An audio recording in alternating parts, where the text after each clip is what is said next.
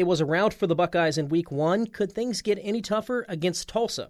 I'm Steve Brown. And I'm Thomas Bradley. This is After the Score.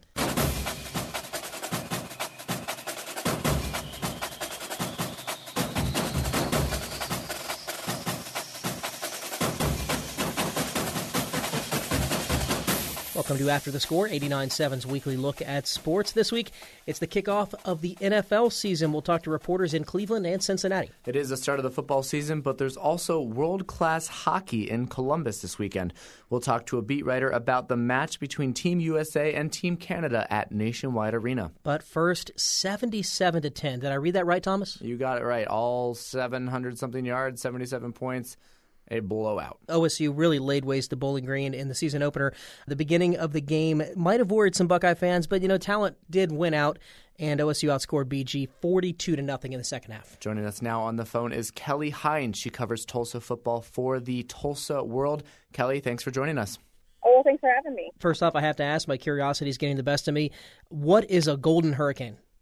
um, that's a very popular question this week. Uh, goes back to the 20s. Um, the, the coach uh, of CU at the time um, wanted uh, the team to be called um, the Golden Tornado, and uh, that was kind of already being taken by Georgia Tech at the time, and so he decided to make it Golden Hurricane. And um, despite all the crazy weather we get in Oklahoma, there are not hurricanes. So uh, yeah, that's that's a question that comes up quite a bit. Tulsa went six and six last year in the regular season and lost to Virginia Tech in the bowl game. Is this team better or worse than the team last year? They had an impressive start in their first game, but is this a better team or a worse team? Um, I would say uh, most likely better. I think year two and in any system, you're going to expect some improvement, but I think um, more than anything, uh, there's a lot um, expected in terms of improvement from the defense, which has not been very good the last couple of years. So, um, you know, I think that they they showed a lot of improvement in, in the first game. Um, San Jose State doesn't have a very pro- prolific offense, but uh, you could just tell that Tulsa's um, defense had a lot more speed, um, tackled a lot better, just responded more quickly all the way around. And I think really at every position group, it's better than what it was last year. Who are some of the best players for Tulsa that OSU fans should watch out for this weekend? Uh, I think it definitely starts with Dane Evans. You know, he's a fifth-year senior who's played in a lot of games. He's on track to become the top passer in program history, and I don't think many people expected that um, during his redshirt freshman year when he's kind of thrust into action and, and had a tough time early on. Uh, but he's improved so much year to year, and uh, he has some good weapons to throw to. Keevan Lucas is kind of the go-to guy. He mostly plays slot receiver and is able to pick up a lot of yards after the catch. Um, they have some a couple wideouts to keep an eye on. Josh Atkinson had a, a breakout season last year at the thousand yards, and a lot's expected of him this year. A younger guy, uh, the other starting wideout, Justin Hobbs, he's kind of an up and comer. So uh, those are ones that I think will be, uh, you know, key pieces for Tulsa in this game. They they have a, a primary running back in D'Angelo Brewer who put on some weight in the off season and kind of bulked up and uh, has some potential, but I think it's it's going to for to have any sort of shot. It's going to have to depend on the passing game. What needs to happen in order for Tulsa to beat Ohio State this weekend? They are a, a heavy underdog, but w- what would need to go right for that to happen? I think everything would have to go right for Tulsa, and most everything would have to go wrong for Ohio State. I mean, it's, it's a pretty big discrepancy in terms of talent, and um, you know, it's, it's going to be a, a tough battle for um, a team like Tulsa that, that is still, you know, a program on the rise and playing in, uh, you know, what will be playing in front of what will be the largest crowd for any um, game involving TU in program history. So uh, I think you know it'll be important for TU to kind of match Ohio State, especially in the first quarter, if they're able to do that and, and kind of um, hang around. And I think it would require, you know, crazy takeaways and just, you know, bizarre things happening. And obviously, like I said, for, for Dane Evans to have a field day. So, um, you know, I, I could see how uh, you know, you look at what happened to Bowling Green last week, and I don't think Bowling Green is a bad team. It just things could spiral out of control in a hurry. So I, I think um, Colts going to have to try to find a way to prevent that from happening. Kelly Hines covers the University of Tulsa football team for the Tulsa World. They take on the Ohio State Buckeyes this Saturday in Ohio Stadium. Kelly, good to talk to you. Oh, thanks for having me.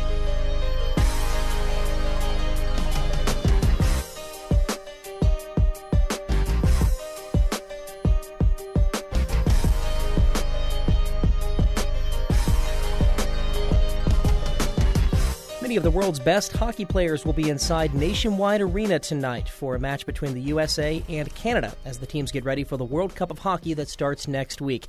For a preview, we're joined now by Columbus Dispatch hockey writer Aaron Portzline. Great to have you back, Aaron. Good morning, Steve. How are you? I'm, I'm terrific. So we'll start with a non hockey issue. Columbus Blue Jackets and U.S. national team head coach John Tortorella has taken much of the spotlight really away from this game with his comments this week about the national anthem and Colin Kaepernick's decision to sit to protest the treatment of minorities by police. I, I wanted to play a quick snippet of what Tortorella said this week to ESPN. Protest, you know, speak your mind. But to drag an anthem in and a flag in, there's no chance. There are other ways to do it. Tortorella has said he's not backing down, and he would bench any player who chose to sit during the national anthem during the World Cup. Uh, how much pushback is he getting for this? Well, I think he's getting a lot of attention from around the the country, certainly, and, and in some ways the world.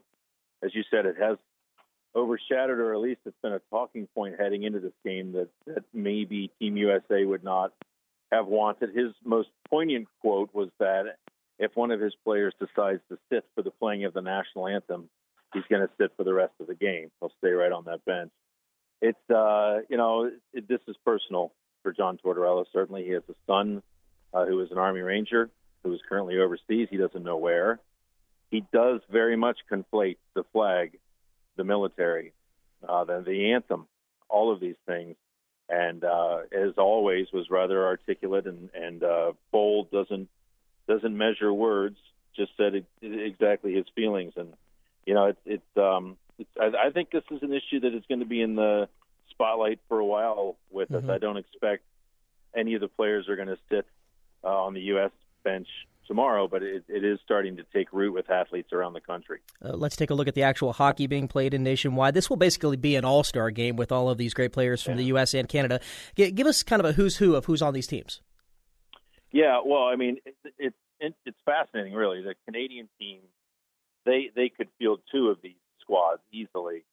They're so talented and so deep that Corey Perry of the Anaheim Ducks is the extra forward. He's not likely to play uh, Friday and perhaps beyond. This is a 50 goal scorer just a few years ago, a 30 goal scorer almost every year, a perennial All Star.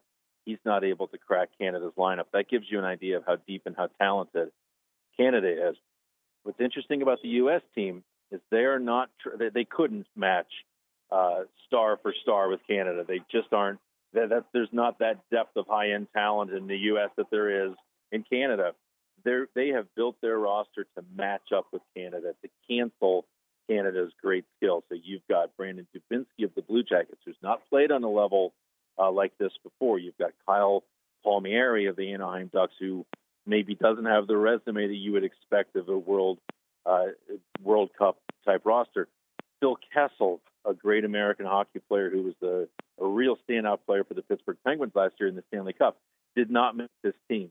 They don't want that sort of fringe offensive sniper. They want a combative, confrontational, physical type of team and that's how they put them together to confront Canada and to beat Canada. Uh, we've talked about John Tortorella and Brandon Dubinsky with uh, the Blue Jackets head coach and some other players participating with the national team. Could this potentially uh, affect their preseason preparation?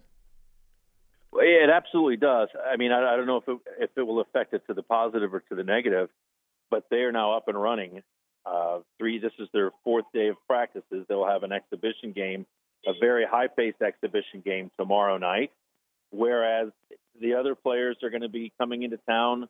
Some of them are already here. They're going to be on the ice for training camp on the 23rd of September. By then, these guys will be really going with, with the actual tournament, not the exhibition games, the actual tournament. So for them, they're going to step back into training camp early part of October. They will have already been playing at a high rate of speed. So it's a different preparation for these guys than it is for the players who are not competing in this. A quick comment about our hometown team, the Blue Jackets. They were the fourth worst team in all of the NHL last season. I'm sure coaches are, are staying positive and saying the right things, but what are the, the realistic expectations for this team in the season coming up? I think that's I don't think that's ever been a more difficult question about this team. There is the ability on this roster, no question, to be competitive, to be in the mix, to play with almost anybody in the league. There are two main factors that have to change. Sergei Bobrovsky has to stay healthy. He's had groin issues for three straight years. And the captain, Nick Foligno, has to get back to being the offensive uh, contributor that he was just two years ago. He went from 31 goals to 12 last year. They cannot have that. They have a lot of young players that they hope are going to push the veterans for playing time.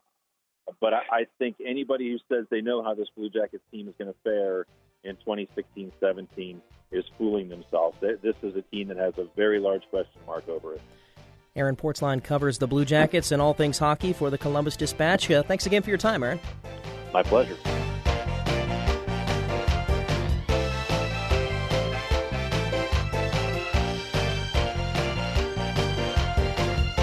It is week one of the National Football League season. Every team still a contender. Uh, we'll wait till week two till the Browns are not a contender. We'll talk to a beat writer in Cleveland coming up in a few minutes. First, we go down south to Cincinnati. Yeah, I had a conversation with Grant Freking. He covers the Cincinnati Bengals for Cincinnati Magazine.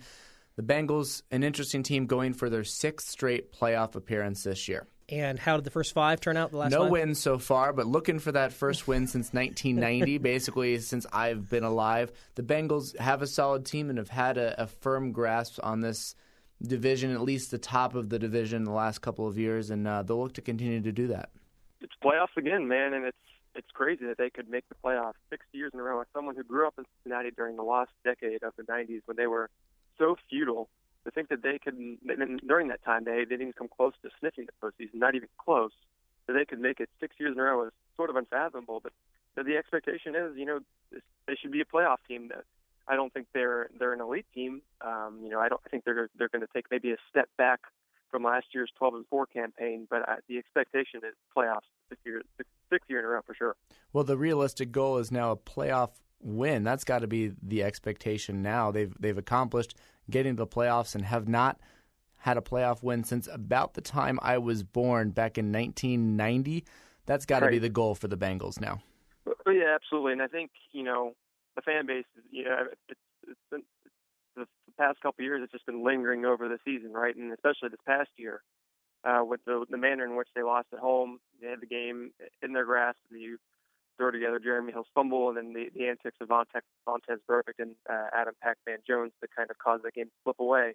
Um, but I think, you know, you got to try to enjoy the season. The fact that they are one of the more, the NFL's more stable franchises, which again is quite shocking to think.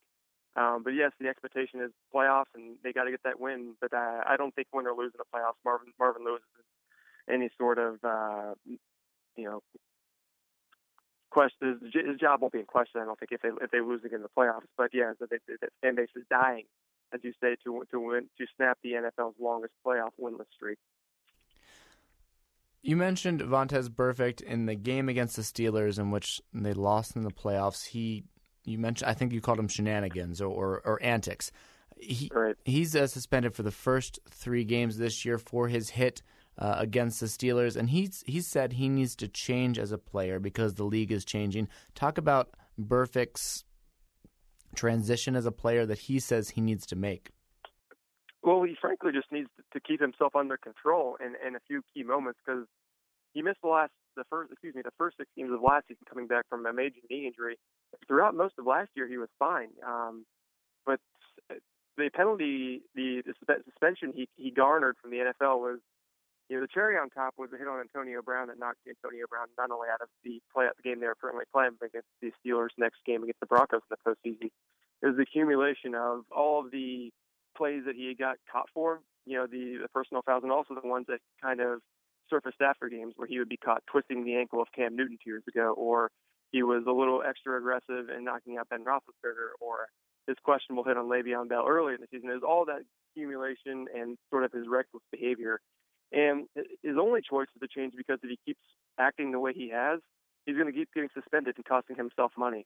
So he only has one choice. You know, the Bengals should be fine without him for the first three weeks, even though they are, you know, that their their opening schedule at New York, uh, at Pittsburgh, and then home versus the defending Super Bowl champion Broncos is tough. Um, but they they can get well, get on well without him. It, you know, playing without Burfict for the Bengals is sort of cutting off some of the ceiling of the defense. It removes a sort of a, a game changing and a game breaking presence for them, and kind of makes them a little bit more vanilla on defense. So they can get along just fine without him. It's sort of up to Vontaze to kind of back up his talk of sort of adjusting the way and the manner in which he plays and sort of just toning it down just a little bit. This isn't the first time, though, that the Bengals have had problems with character, uh, either on the field or off the field. It's kind of been haunting them for a little while. Do they do they have a public image problem right now? Do they need to turn that around with with Burfict this this coming season? What's, no, I think I think in I think in this case it's sort of just a singular, just a singular grandeur moment of of just losing their cool. I think the whole, I think the whole the the, the Bengals and, and their troubles with the law. I think that stuff is three four years in the past. There are many other teams that have are the ones that are hiring you know guys who beat who beat women or you know have various other serious offenses. The Bengals have mostly stayed clear of the the police water the last couple of years.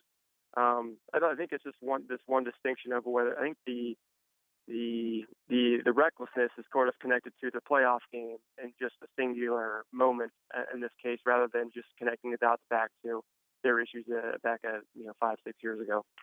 The NFL as a whole is shifting and has shifted toward a passing league. Uh, wide receivers and quarterbacks are at a premium, and they can make or break the game talk about the Bengals wide receiving corps. It all starts with AJ Green. What's behind him, and uh, and how Andy Dalton will will be able to distribute the ball across the field. Well, yes, it all starts with AJ Green, but actually last year they kind of got away from forcing the ball into Green a little bit more, which actually caused helped cause Dalton, Dalton uh, Andy Dalton, Bengals quarterback, to have the uh, lowest interception rate of his career, and that's because they were comfortable throwing the ball to Marvin Jones and Mohamed Sanu. Well, those two guys aren't there anymore, and at least for the first probably couple weeks, neither is star tight end Tyler Eifert, who's out with an injury. Uh, Jones and Sanu are playing for different teams now. Um, behind so behind AJ Green now is uh, Tyler Boyd, the Bengals' second round pick uh, out of the University of Pittsburgh. He's sort of drawn rave reviews uh, in the preseason, but you know he hasn't never played an NFL snap for a real one at least. So uh, there's a little bit of uncertainty there. He'll be playing a little bit more in the slot uh, this, this season. And then there's uh, veteran Brandon LaFell, who sort of barely saw the field um, this preseason. He's played for the Patriots among other teams in the past. Um, it's going to be a little bit patchwork, I think, to start. But I think you know the Bengals also lost offensive coordinator Hue Jackson for the for the Browns. He's the new coach of the Browns up there. So it should be interesting to see if the Bengals, with, under new offensive coordinator Ken Zampese, try to um, run the ball a little bit more effectively than they did last year. The numbers don't look terrible for their running game last year, but anyone who watched them game game to game and week to week noticed that there, there was just a lack of consistency and able and lack of an ability to run the ball in key moments last season. Grant Freking covers the Cincinnati Bengals and Cincinnati sports for Cincinnati Magazine. Grant, thanks for joining me. No problem, man. And on a sadder note, let's head up to Cleveland where the Browns are. Um, they've taken it down to the studs this year. It's not a rebuild; it's a total gut job. This team is. Um, it's tough to say positive things about this team. It is tough to say positive. They things. are they are young. That's a positive. They've got a future ahead of them. But for the 2016 season, do not expect much from Cleveland. They are not your Cavs. They are not your Indians. They are a letdown in Cleveland. Yeah, I hope they're watching the movie Major League a lot this season because that's kind of the the role that they need to take on. They they're they're heavy underdogs. They have they do have some good young players. Uh, anyway, we, we caught up with Zack Meisel. He uh, covers the team for Cleveland.com and the Plain Dealer. So Zack, the Browns picked up Robert Griffin III out of the clearance bin during the offseason uh, after he couldn't see the field in Washington. Have you seen anything of RG3 to, to make you think that he's even half the quarterback that he was in 2012 when he was Offensive Rookie of the Year? Yeah, you know, I think there are some things that they do like. Uh, time's going to tell whether he's got any semblance of the athleticism that he had, of the decision making skills, the arm strength, all that stuff. But they do like, I mean, they like his leadership ability, they like his experience, because this is a, a super, super young team. And I, I think they like his, you know, like his command in the huddle, that kind of stuff. So, yeah, there are certain things that they like, but really until you get out there on the field and and you're playing against the other team's top defense and you know you're you're in the fourth quarter and, and you're tired and you're beat up and uh, you know there there's a lot of unknowns still and there will probably be a lot of unknowns even a few weeks from now. So I, I think they like certain things, like the things that you can like about him from a limited sample size in the preseason and training camp. They like, but there there's still so much we don't know that you know it's it's it's tough to get too excited at this point just because you know we haven't really seen seen this this group or this offense or RG3 play anything that really matters. I've seen NFL power rankings out there that have the Browns in dead last, but we're also dealing with a quarterback who's trying to rejuvenate his career, trying to bring his name back into relevancy in the NFL. So if you're the Browns organization, you might be looking toward next year already. But if you're RG3, you want to really put a stamp on your job as a quarterback. So, where is the balance there? Where is the balance between giving RG3 the weapons he needs to be an effective quarterback and preparing for the future? That's always the tough part about this. Is it's it's like when the Browns in past years, it's you almost want them to lose late in the season so they get a better draft pick. But if you're the head coach, you're trying to win some games and save your job. So it's tough. I mean, the Browns certainly aren't. They they have a ton of cap space. They're not going out and signing free agents and you know filling this roster with, with tons of talent because they know they're a few years away from being good and, and, and contending. So it's tough. You know how how do you fairly evaluate RG3 without a bunch of weapons around him, without a really good offensive line, and it's it's tough to say. I mean, they like what they have in the receiving corps. You've got a bunch of projects, though. I mean, Josh Gordon's going to be suspended for the first four games, and he hasn't really played consistently in a few years.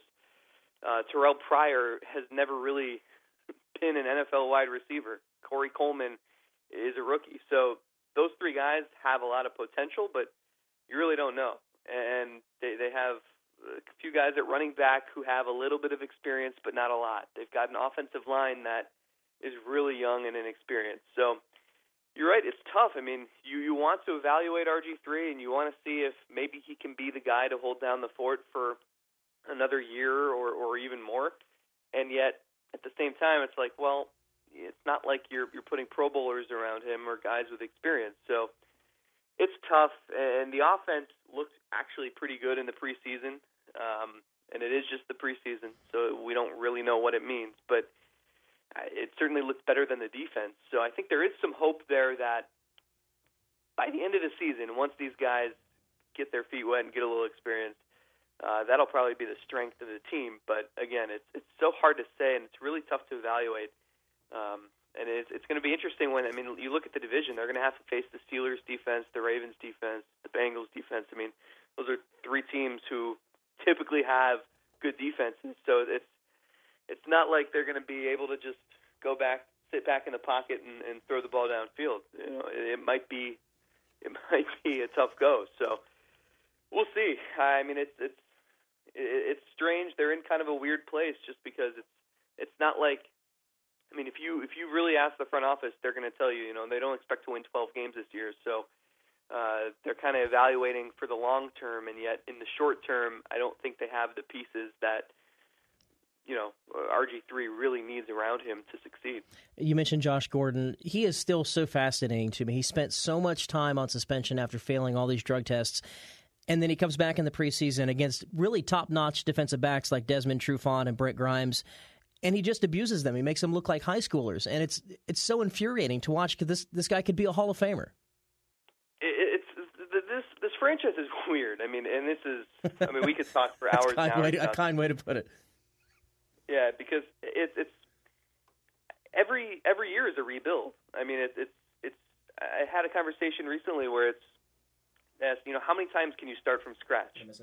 And you have to because you bring you bring in a new a new regime, a new front office every couple of years, and you're starting from scratch. And and Joe Thomas is the one guy who's been here through. I don't know. I mean, you can't even you lose track of how many coaches he's had and how many general managers he's had, and um, it, it it's like what what what are you building toward? I mean, we don't even know, and it's it's It's weird. It's you've, we've seen predictions of this team going 0 16 this year. Um, there are some fans who say, well, maybe they can overachieve and and and win five or six games. I mean, it's it's hard because in the NFL we see it every year where you see a team go from three and thirteen to like ten and six. But you have to have so many things go your way. And you have to draft properly. You have to have good coaches in place. You have to have good schemes and, and whatnot. And it's like with the Browns, I, understand what they're doing. They, they've traded away so many veterans and, and they've stocked up on draft picks and um, they're clearly building for the future a few years from now. But it's like you still have to nail those draft picks and you still have to have the right people in place. And it's a big risk. And the previous, I don't know, seven regimes since 1999 when the Browns came back got it wrong.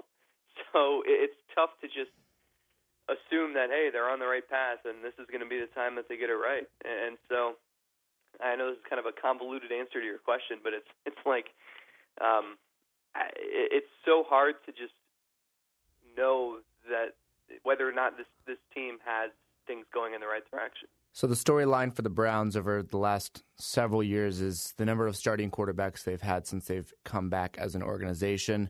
Uh, I don't know what the number's at, but how many starting quarterbacks do you think the Browns will have this year, and where do you expect them to finish in the NFL? Are you on the 0 and 16 bandwagon, or are you somewhere around four to five games you mentioned? I think they can run into a couple wins, maybe by accident. Um, I think I mean, they've got the opening week. They play, Philadelphia with the rookie quarterback, and I think that's there for the taking. Um, I think we'll see multiple quarterbacks. I, do think RG3 has some stuff left. I, I think he can have a decent season uh, if he's protected well. But it's tough to start 16 games. It's tough to do it behind a shaky offensive line. It's tough to do it when you've had the injury history that he has. So I think we'll see quarterbacks 25, 26 maybe 27, and this thing just never seems to end. The most infuriating part, again, is that the Browns have so much young talent that you can kind of almost talk yourself into into rookies like Carl Nassib being good, and then Ogbah being good, Corey Coleman, Danny Shelton making a leap, Nate Orchard. And you can kind of you can kind of get that that really cliche Cleveland optimism for no real reason. You just you just talk yourself into all these draft picks. Steve's, Steve's talking himself into it right now. Trying, he's, he's trying to be optimistic. I've been trying to talk myself into it, and you can almost do it, but not quite. Um, Zack Meisel from Cleveland.com and the Plain Dealer. Thanks again, and here's to an interesting season. You bet. It's always interesting. That's the one thing.